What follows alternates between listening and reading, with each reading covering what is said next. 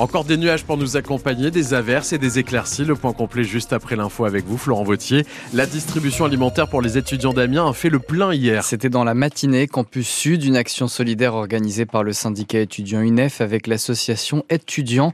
En France, un étudiant sur deux a déjà sauté un repas. Cette année à Amiens, le coût de la vie a augmenté de plus de 6% selon l'UNEF. Ces distributions de denrées et de produits d'hygiène sont donc importantes, rappelle Jules Auguel. Il est président de l'association étudiants. On s'est vraiment rendu compte, en quittant le foyer familial, c'était très important de créer un budget pour ses courses, pouvoir se nourrir. Et euh, c'est là qu'on s'est rendu compte qu'il fallait taper là-dedans pour euh, pouvoir aider les autres. Le budget nourriture et même des denrées hygiéniques, c'est un très gros budget dans le mois.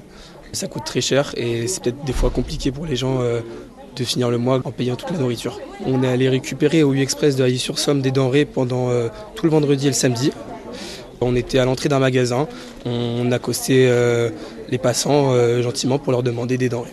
On a insisté sur l'hygiène car c'est très important, tout ce qui est serviette hygiénique, dentifrice, shampoing, gel douche. On a essayé d'insister vers les gens pour qu'ils nous donnent cela. C'est ce que donnent le moins les gens et c'est ce qui coûte le plus cher en supermarché. Un shampoing c'est 5 euros presque. Euh, c'est très compliqué d'en acheter très régulièrement. Une prochaine distribution alimentaire organisée par l'association étudiants et l'UNEF aura lieu en janvier, toujours à Amiens. Et à Amiens, la Croix-Rouge va recevoir cet après-midi des places de manège sur le marché de Noël et des bons pour des confiseries. Ils seront remis à 16h30 par la mère Brigitte Fourré dans la cour de l'hôtel de ville. La Croix-Rouge va ensuite les distribuer à des familles dans le besoin. Un motard condamné par la justice deux ans et demi après le rodéo mortel de Glizy. Hier, le tribunal correctionnel d'Amiens a condamné cet homme de 35 ans à un an de prison ferme et deux avec sursis pour homicide involontaire. En juillet 2021, sur la zone commerciale de Glizy, il participe à une course illégale et percute violemment Julie Formeau, 20 ans et originaire de Péronne. Mais cette condamnation à un an de prison ferme est trop clémente selon les parents de la jeune fille qui sont sortis en larmes de la salle d'audience. Leur avocat Guillaume de Marc. Ils savent que rien ne leur ramènera leur fille. Donc aujourd'hui, ils prennent acte de la décision du tribunal, n'ont pas de voix au chapitre sur la peine. Ils sont très en colère, mais c'est une colère qui est qui est due à la perte de leur fille. Il n'y a pas de ressentiment. Ce sont, ce sont des gens qui n'ont jamais fait parler d'eux, qui respectent la justice. Il n'y a pas de ressentiment vis-à-vis de l'institution. Mais vous avez une grande colère et un grand chagrin. Cette peine d'un an de prison ferme pour le motard pourra se faire à domicile, mais elle s'accompagne de la suppression de son permis de conduire, particulièrement dur à encaisser, explique son avocate Giuseppina Maras. Alors c'est très compliqué pour lui parce que il était chauffeur routier, euh, il vient d'aviser son employeur euh, de la décision, donc ça reste très compliqué, d'autant que c'est une interdiction de le repasser pendant un délai de deux ans. Ça va l'empêcher de travailler, euh, il va devoir retrouver un autre emploi, il va être empêché aussi d'indemniser les parties civiles. C'est très compliqué pour lui véritablement aujourd'hui. Le motard envisage de faire appel de cette suppression du permis de conduire. Il a une dizaine de jours pour le faire. Une audience civile pour les dommages et intérêts a été fixée le 16 mai 2024. Frédéric Becbédé a passé quelques heures en garde à vue hier à Pau dans le cadre d'une enquête préliminaire pour viol.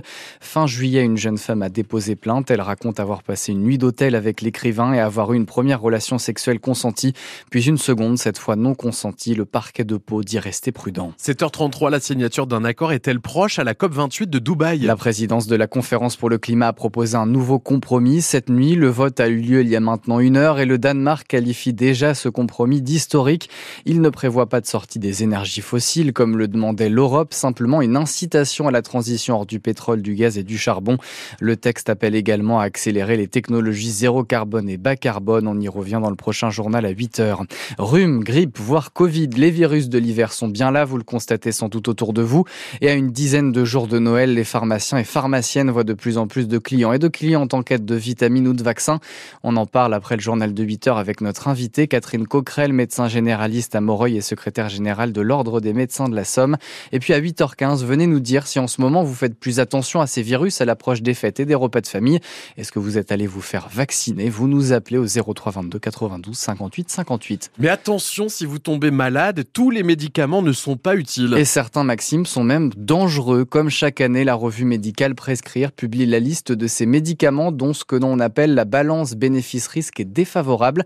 Il y en a 105, dont 88 commercialisés en France, Soisigbourg. On y trouve des noms bien connus, les antivomitifs Vogalib, Vogalène, le Smecta, les sirops pour la toux, Toplexil, Clarix, le Voltaren et le Maxilase. La revue estime que leur coût-bénéfice-risque n'est pas favorable. Pour le Maxilase, par exemple, le médicament n'a pas démontré son efficacité au-delà de celle d'un placebo alors qu'il expose à des troubles cutanés ou allergiques parfois graves. Le Vogalib, lui, peut entraîner des troubles du rythme cardiaque, des accidents vasculaires cérébraux et des morts subites.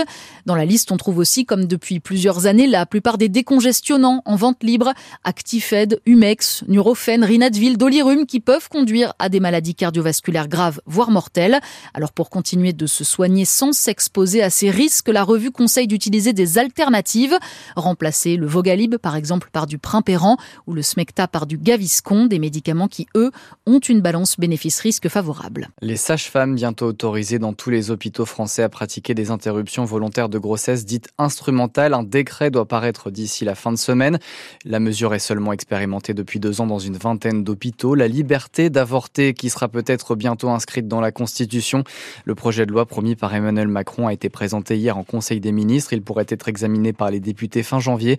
Et après son passage au Sénat, il devrait être validé par trois cinquièmes des parlementaires réunis en congrès au château de Versailles. Les footballeurs de Lens verront l'Europe au printemps. Après une victoire de Buzyn dans les dernières minutes hier soir à Bollard face à Séville de Buzyn, ils terminent troisième de leur groupe de Ligue des Champions et sont donc reversés en barrage de la Ligue Europa. Ça sera en février.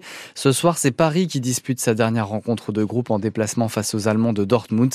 Pour se qualifier en huitième de finale de la Ligue des Champions, les coéquipiers de Kylian Mbappé doivent gagner ou espérer un résultat favorable dans l'autre rencontre du soir.